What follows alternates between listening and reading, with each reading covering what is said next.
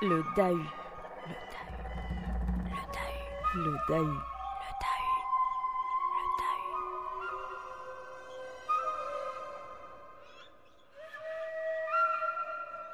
Le Dahu. Le Dahu.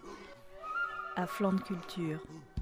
Juillet 2016, à l'occasion de la 70e édition du Festival d'Avignon, Bérangère Ventusseau présente l'Institut Bajamenta, d'après l'œuvre de Robert Walzer. Dans cette émission, le DAU vous propose de rencontrer l'un des comédiens marionnettistes, Guillaume Gillier, la perruquière Déborah Boucher et le créateur sonore Arnaud Pacotte. Ces trois artistes vous donneront à voir tout le travail hors scène nécessaire à une création comme l'Institut Bajamenta. Je pense qu'il faut apprendre à désobéir plus qu'à obéir. Bérangère Ventusseau. Il me semble que c'est une des choses que j'avais envie de dire en montant cette, euh, cette pièce, en adaptant ce roman, euh, sur la question de garder un sens critique et d'être capable de remettre en cause euh, l'institution et le cadre et, et ce qu'on nous propose et ce qu'on nous rabâche comme étant quelque chose d'acquis. Là où Walzer est un grand poète, c'est euh, d'une part parce que la langue qu'il écrit est, est, est, très belle, très profonde, mais aussi parce qu'il arrive à poser un regard sur la société qui est un petit peu décalé, un petit peu désaxé et qui, moi, euh, me rassure. Euh, c'est une forme d'utopie, ce roman aussi. Hein. C'est d'imaginer qu'à un moment, les gens qui sont au pouvoir et qui sont censés être les forts pourraient prendre conscience que c'est pas grand-chose tout ça. Euh, on, arrive, on meurt, et puis entre-temps, toute cette question du pouvoir, elle est quand même très, très vaine, hein, très arrogante et très vaine. Je pense quand même qu'on est dans une société très arrogante euh, et, que l'individualisme tel qu'on nous le, présente, il est extrêmement arrogant, mais qu'il existe un individualisme, il me semble, plus généreux et où si chacun euh, s'occupe correctement de soi, il y a quelque chose qui peut certainement euh, s'écrire mieux, de manière plus harmonieuse dans la société. Est-ce que ça a une importance, en fait, l'identité que vos comédiens manipulateurs ont à l'extérieur de votre spectacle, aussi bien leur voix, qui est toujours très particulière, leur corps, leur façon de se mouvoir dans l'espace? Est-ce que c'est quelque chose que vous avez choisi euh, sciemment pour incarner ces personnages-là. Comment vous avez choisi vos comédiens C'était une distribution très très précise euh, au point de d'avoir un comment un critère capillaire euh, assez euh, précis parce que je voulais euh, très vite qu'on soit que ce soit à la fois des gens normaux et qu'il y ait quelque chose qui les qui les réunisse, qui soit un, un peu étrange et qui nous mette d'emblée dans un endroit fantastique et dans un endroit euh, où il y a presque, c est, c est, on devient tous pareils. Quoi. Il y a des pages dans le roman que je n'ai pas gardées dans l'adaptation où il parle de, de comment les, euh, les élèves euh, se mettent à ressembler aux maîtres dans leur manière de s'exprimer, dans leur manière de faire. Et là, ça va jusqu'à une ressemblance euh, physique. Et puis euh, dont on s'amuse aussi avec la question des perruques, des marionnettes. Non, non, c'était très une distribution très, très, très précise. Moi, je suis euh, comédien vraiment euh, de formation. Guillaume Gillier. Et je suis venu, je pratique un peu la marionnette avec Bérangère dans ces spectacles. C'est-à-dire que les spectacles mélangent toujours des marionnettistes et des acteurs. Je fais beaucoup l'acteur, mais j'anime aussi les marionnettes. Alors on, aime, on préfère dire animer les marionnettes que manipuler. Il y a quelque chose de plus, de plus poétique dans l'idée dans d'animer un être inerte plutôt que de le manipuler, même si ça revient un peu à ça. C'est pas votre première collaboration avec Bérangère et tout ça, ça fait plusieurs années, plusieurs ça créations fait, vous avez fait... euh, Oui, depuis 2006 en fait, euh, depuis que Bérangère, a, a, avec son spectacle Kant de Jon Foss, a, a, commencé à travailler les marionnettes hyper réalistes. Euh, J'étais de ce spectacle-là et j'ai été des, de tous les suivants depuis 2006. Oui, il y avait les aveugles aussi. Il y avait les aveugles euh, de Metterlinck, Violet de euh, l'herbe folle d'Eddie Palaro, le rêve d'Anna d'Eddie Palaro. Et alors en fait, je crois que vous avez eu l'occasion aussi de travailler plusieurs fois euh, avec Arnaud Pacotte hein, qui est là. Et donc en fait, est-ce que ça, est-ce qu'on peut dire que ça fait un peu comme une troupe? Il y a un esprit de troupe. Maintenant, euh, la définition d'une troupe, euh, c'est euh, un groupe qui est, pour parler de manière très terre à terre, euh, je dirais un, ensemble de salariés qui, qui restent ensemble toute l'année. Donc c'est la comédie française, ça c'est une troupe. Nous, on est une compagnie avec de fortes fidélités. Dans le, dans le groupe, on travaille tous avec d'autres gens. C'est en ça que c'est pas tout à fait une troupe. Par contre, Bérangère a, développé cette fidélité avec ses acteurs et avec euh, ses créateurs euh, son, euh, lumière et, Arnaud Pacotte est, à l'origine vraiment de la compagnie. Oui, il y a, un côté troupe, vous avez tout à fait raison, hein, qui est, que moi j'aime beaucoup, qui, est très précieux pour moi parce que parce qu'on avance ensemble, parce qu'on parle le même langage. Parfois pas le même langage, mais on sait comment se retrouver quand, quand c'est le cas. Enfin voilà. Oui, je pense que du coup, ça crée un, esprit commun, en fait. Du coup, vous savez à peu près quelles sont les, choses profondes que le, metteur en scène a envie de dire. Le, travail de la compagnie, si vous voulez, il, porte surtout sur le rapport de, l'acteur à la marionnette mm. et sur toutes les formes que peut prendre ce rapport de l'acteur à la marionnette. Comme on a fait beaucoup de spectacles ensemble, on a déjà tout un vocabulaire qu'on a exploré. Voilà, c'est comme notre petite bibliothèque euh, à laquelle on fait référence en permanence dans, notre travail de recherche. Voilà, on a, développé tout un vocabulaire commun et une culture commune dans cette recherche qui est, le rapport de, l'acteur à la marionnette. Voilà, mais ce qui n'empêche pas, par exemple, sur Benjamin Tac, d'intégrer euh, trois nouvelles personnes qui n'avaient jamais travaillé avec Bérangère et qui nous apportent aussi, euh, enfin qui apportent beaucoup à Bérangère, mais nous aussi acteurs, euh, un renouveau euh, précieux et, euh, indispensable et formidable, avec des gens formidables. Donc, dans l'Institut Benjamin Ta, je suis Jacob von Gunten. C'est le personnage qui vient d'un milieu plutôt aisé, il le dit, et il entre dans cet institut où on forme des domestiques ou des gens qui seront amenés à servir d'autres gens qui seront amenés à être des pas grand-chose, voire des riens. Et lui, qui vient d'un milieu plutôt aisé, a priori n'est pas prédisposé à, devenir euh, un domestique. Et il y va parce qu'il veut justement, dans l'idée de rompre avec quelque chose qui le prédestine. Il veut rompre avec quelque chose qui le prédestine pour devenir lui-même pour devenir réellement, euh, pour chercher et, devenir ce qu'il est. Euh, c'est ce qu'on appelle un peu un roman d'apprentissage, comme ça se faisait beaucoup à cette époque-là, euh, d'un jeune homme qui va chercher son endroit dans la vie. Finalement, c'est en devenant rien que je vais réussir à me débarrasser de ma prédestination culturelle, sociale, nationale, de tout un tas de choses. Et une fois que je ne serai rien, ce sera à moi de remplir d'autres choses. et donc c'est son idée en rentrant à l'Institut le problème, c'est que c'est tout l'Institut qui va être bouleversé par l'arrivée de ce Jacob, qui est un esprit euh, insolent. On peut le trouver tête à claque et en même temps attachant. On ne sait jamais sur quel pied danser. en tout cas, il cherche. C'est quelqu'un qui cherche et qui va, dans cette recherche, créer un chaos formidable dans cet institut. Celui qui ne sait pas, en fait, qui doute, c'est celui qui fait avancer les autres? Il est rentré dans l'institut en croyant savoir, en croyant savoir que devenir rien, devenir domestique, ça allait l'aider. Puis il découvre que c'est un petit peu plus compliqué que ça. Et, la, la, manière dont il le découvre fait bouger les lignes chez les autres, effectivement. Son, sa propre recherche déplace euh, un institut qui était vieillissant. Pour moi, Jacob, il rentre... Euh, dans un institut où, sont réunis les composantes de la vie, l'amour, l'argent, le travail, la mort, la force, euh, la sexualité, tout ça. Et chaque chose est représentée par incarné par différents personnages et, il va faire son chemin entre ces différents personnages. En tout cas, voilà, c'est une, une, parabole. On ne sait pas si c'est un rêve de Jacob, on ne sait pas si c'est un rêve de quelqu'un d'autre. C'est en tout cas comme un conte, une parabole de la vie, du chemin de la vie. Euh, on peut y lire beaucoup, beaucoup de choses. Dans une situation qui est très concrète. Un jeune homme qui rentre dans un institut domestique.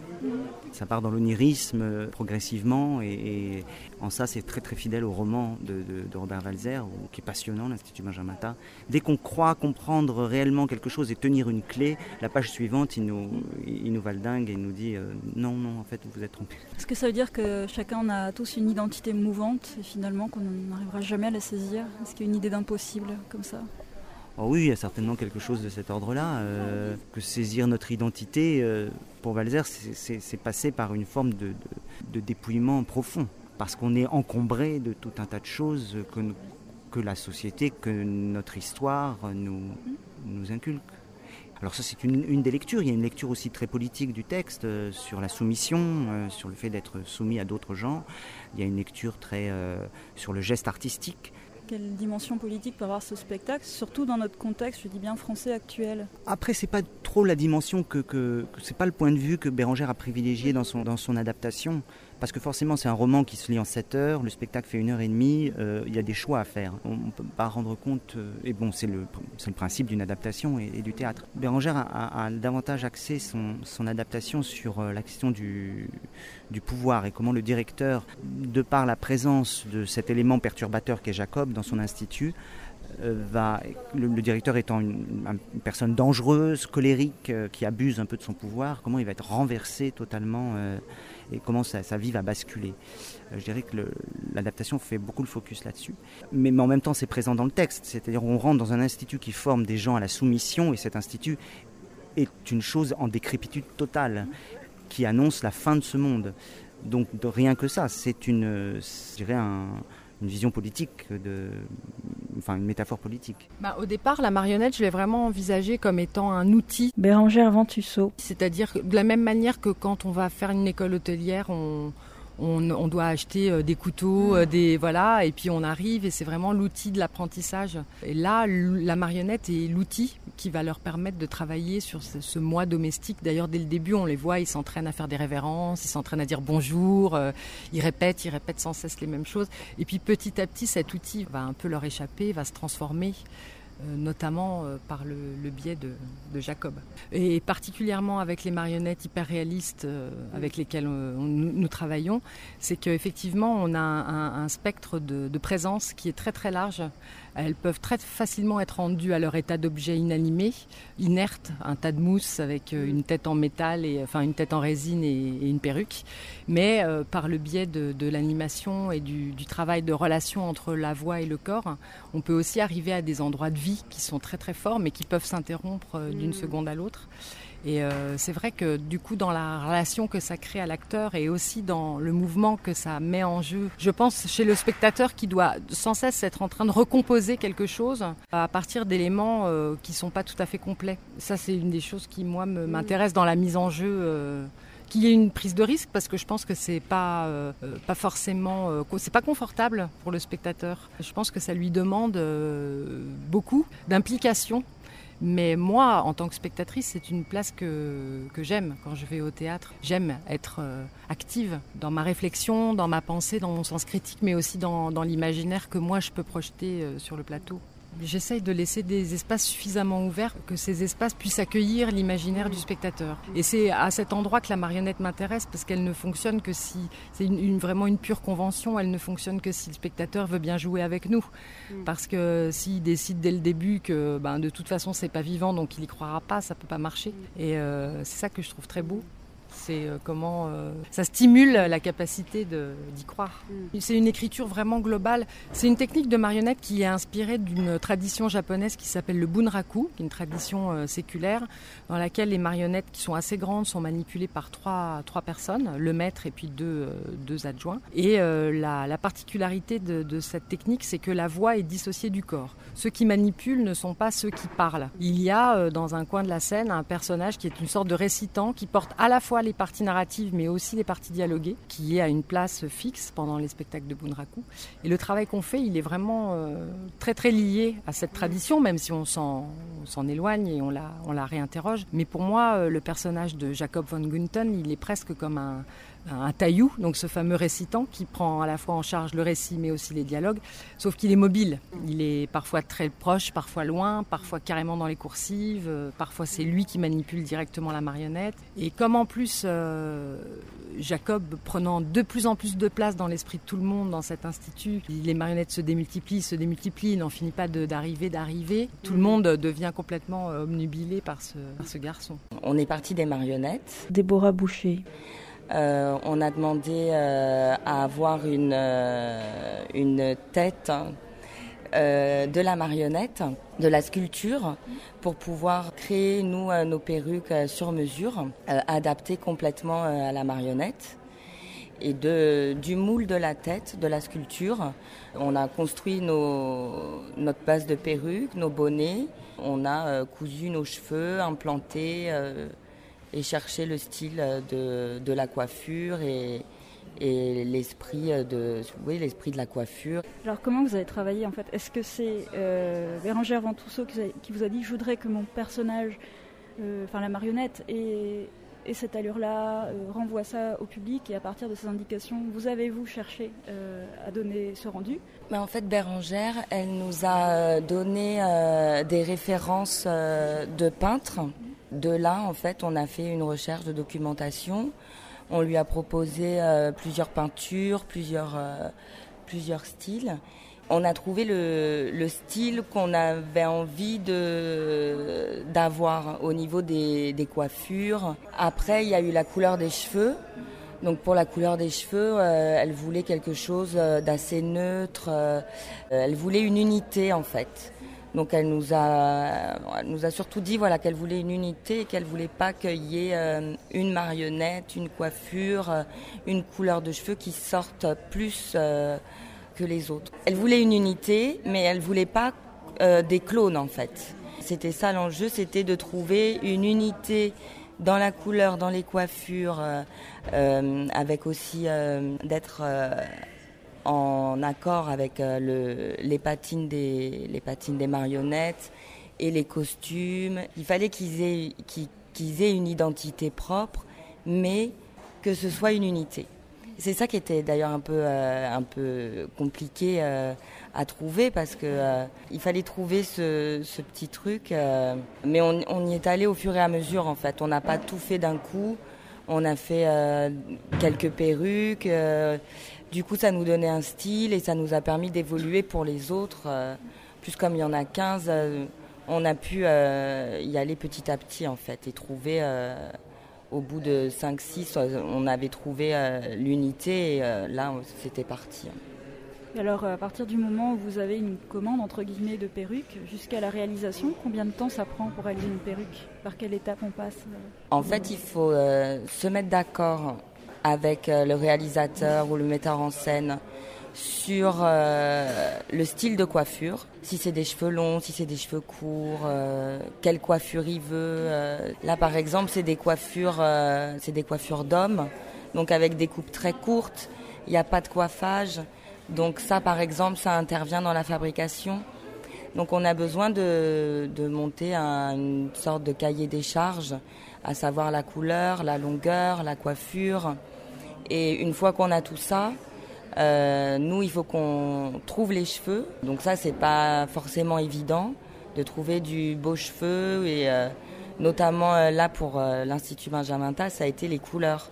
Parce qu'il fallait trouver des couleurs et qu'elles soient pas toutes pareilles. Donc après, il faut travailler la couleur.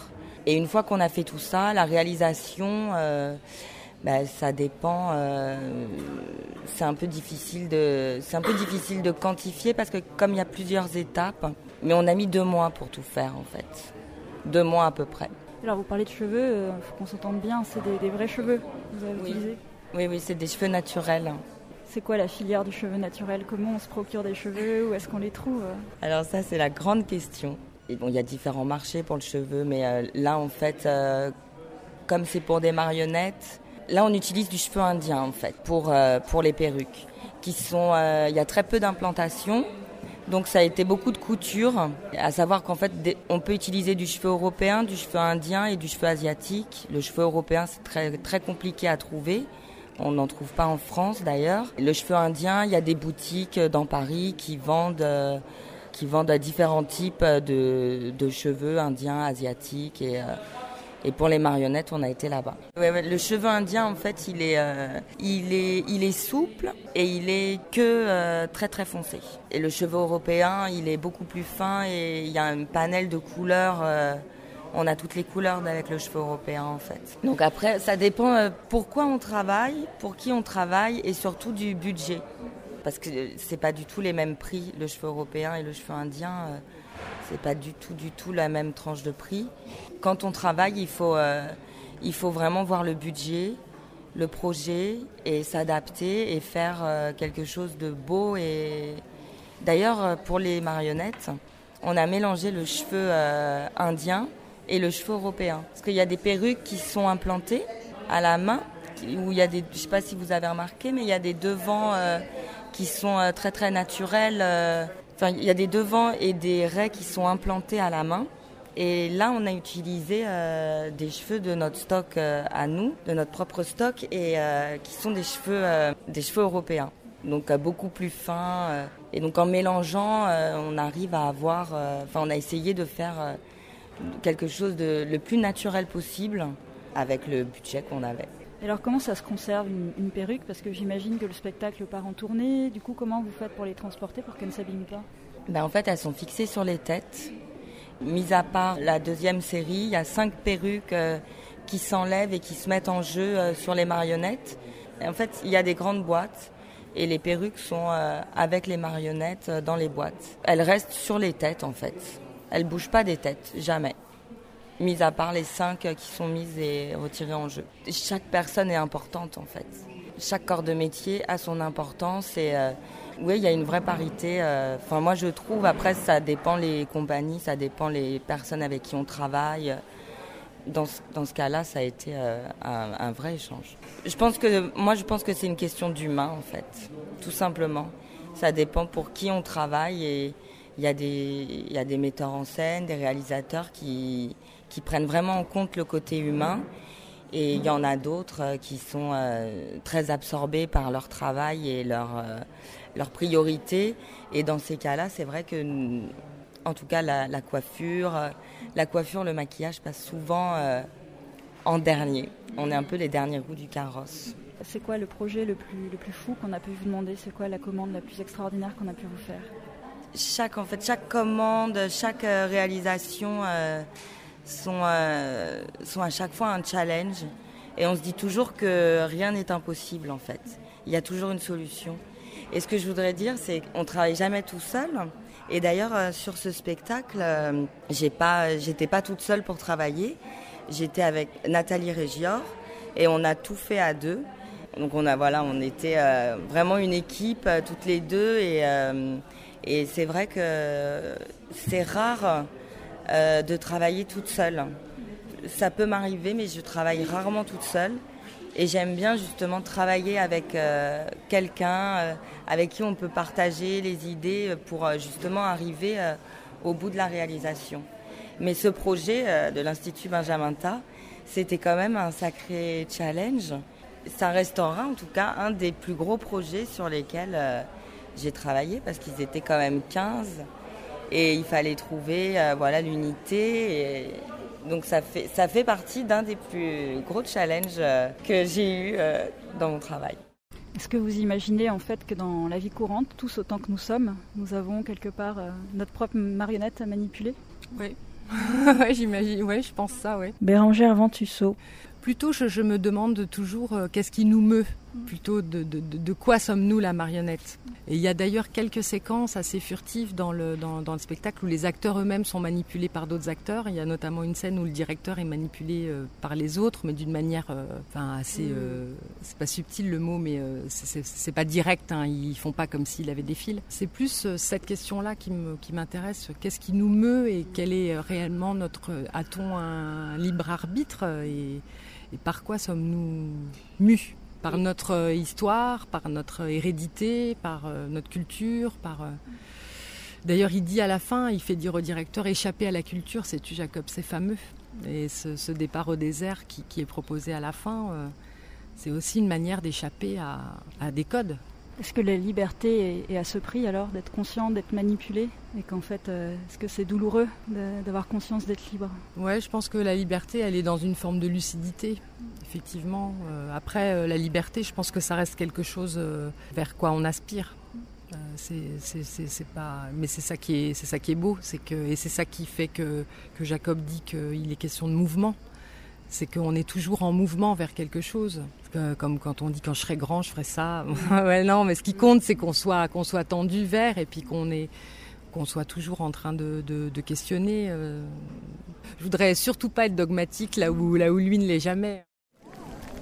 Pour commencer, je voudrais vous donner trois mots collège, mobilette et garage. Qu'est-ce que ça vous évoque C'est toute ma jeunesse. Ça. Arnaud Pacotte. c'est toute mon adolescence. Ouais, bah oui, oui, c'est ça. Ça vient de là. Ouais. C'est euh, voilà une approche du son euh, plutôt euh, empirique à travers d'autres disciplines que, que l'apprentissage euh, bête et méchant de, de, des métiers du son ou des trucs comme ça. Oui, ça vient de ça vient de, de, la musique dans les garages, ça vient de désosser des mobilettes, de faire tourner des moteurs en sur-régime, de, oui, de trucs comme ça, ouais, très empirique en fait. C'est quoi, vous avez commencé à vous intéresser au son par euh, un, un, truc euh, totalement inattendu en fait? Vous n'aviez pas prévu de faire ça ou... Euh? Ouais, c'est ça, j'avais pas prévu de faire ça en fait. Ça s'est imposé au fur et à mesure des, des différentes expériences euh, dans, des, dans des milieux euh, différents. Et euh, ouais, je suis venu à ça. Après, ça vient beaucoup de, la rencontre avec Bérangère parce qu'on travaille ensemble depuis, euh, depuis 99 en fait. Je crois que c'est ça, ouais. Le, le, Dieu Bonheur de, de là, c'est 99. Après, j'ai toujours fait de la musique et euh, j'ai toujours gravité un peu autour du spectacle vivant, euh, beaucoup le théâtre en fait. Et puis j'en suis venu à faire du son pour des pièces et, et avoir la chance de pouvoir collaborer vraiment avec des metteurs en scène sur la, position dramaturgique du son, euh, comment ça s'intègre dans la pièce, dans le jeu des acteurs, dans le sens du texte, dans la forme que ça prend. Alors sur une pièce comme celle-ci, comment vous avez euh, inventé, fabriqué le son? Qu'est-ce que vous avez choisi? Des machines, des instruments? Et qu'est-ce que vous vouliez dire en fait? Il n'y a pas pour, à proprement parler de, de, machines, c'est plutôt de, la prise de son euh, concret et des sons instrumentaux mais qui sont, qui sont assez éloignés, qui sont pas reconnaissables en fait. C'est surtout ça, c'est vraiment les sons instrumentaux euh, fabriqués comme de la matière sonore, c'est quand même très abstrait, on reconnaît quasiment rien.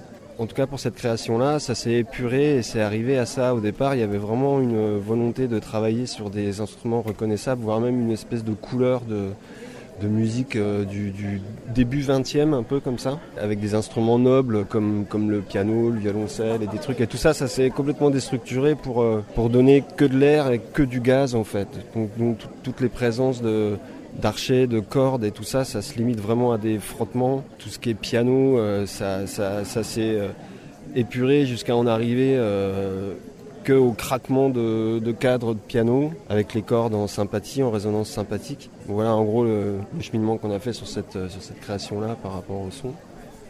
Et alors comment, comment on crée, euh, comment dire, c'est pas un fond sonore mais une, une ambiance de spectacle Comment est-ce qu'elle est créée en même temps, en même temps que le, le spectacle avance avec l'équipe Est-ce qu'en même temps que les, comédiens cherchent avec les marionnettes, est-ce que vous le faites en même temps ou alors euh, après? Non, ça s'est fait en va-et-vient entre studio et plateau, comme ça, tout le temps. Donc euh, euh, j'ai suivi la compagnie sur toutes les périodes de création et je me suis improvisé des studios d'enregistrement dans des loges, dans des auditoriums, dans des, dans des sous-sols, enfin dans les espaces disponibles qui étaient assez calmes et à l'abri du son parasite, en gros, c'était ça.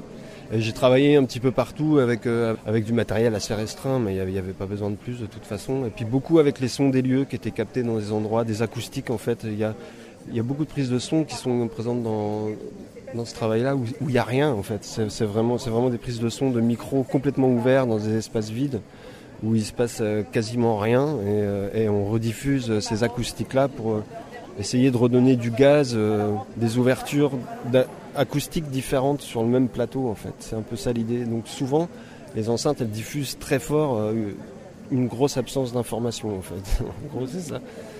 Et puis viennent se greffer là-dedans des sons fabriqués vraiment, euh, vraiment avec les mains quoi. c'est des frottements, c'est des grincements, c'est des, manipulations, c'est de la manipulation d'objets, euh, d'instruments qui en vient être considéré comme un objet parce qu'il est, il est vraiment pas utilisé de manière harmonique, même si dans les différentes textures de son, il y a de toute façon une forme d'harmonie qui fait que les sons fonctionnent ensemble ou pas. Donc ça, on reste quand même euh, tributaire de ces lois-là. Quoi qu'il arrive, on n'y échappe pas. Est-ce qu'on peut considérer que le son est aussi un acteur en fait? Est-ce qu'au même titre que les autres comédiens sur scène, est-ce qu'on peut imaginer qu'il est, est, vivant qu'il est... Ouais, c'est vivant, ça c'est clair. Même si au niveau du mode de diffusion, euh, aujourd'hui au théâtre, on travaille beaucoup en automation. C'est pas toujours très heureux, mais je crois que c'est comme ça. Tout le monde travaille comme ça. Donc euh, il y a des, euh, la diffusion sonore est souvent automatisée. Après, je travaille avec un régisseur aussi, donc on essaye petit à petit de, rajouter des, séquences qui sont manipulées euh, en direct, qui sont vivantes et qui s'imbriquent vraiment dans le jeu d'acteur. De là à dire que c'est vraiment un acteur à part entière, non, mais en tout cas, ça, génère, des, ça génère des événements, ça génère un positionnement qui met en relief aussi les voix des acteurs de temps en temps, qui se positionnent de manière différente par rapport à ce qui se passe sur le plateau, mais qui, cherche toujours euh, la justesse en fait, de, se mettre dedans euh, à l'endroit où il faut. Alors des fois ça peut, ça, peut balayer. Euh, ça peut balayer des voix, des fois ça peut juste les soutenir avec la fréquence qu'il faut pour que les voix émergent de ça. Bon, ça paraît assez complexe, mais c'est assez simple. C'est vraiment insérer un médium différent dans ce, dans ce travail-là, dans ce travail qu'est le théâtre. Pour cette émission, le DAU remercie Radio Campus Avignon, Arnaud Pacotte, Bérangère Ventusseau, Guillaume Gillier et Déborah Boucher. Le DAU vous dit à bientôt et d'ici là, n'oubliez pas que la culture, c'est comme la confiture. Il y en a pour tous les goûts.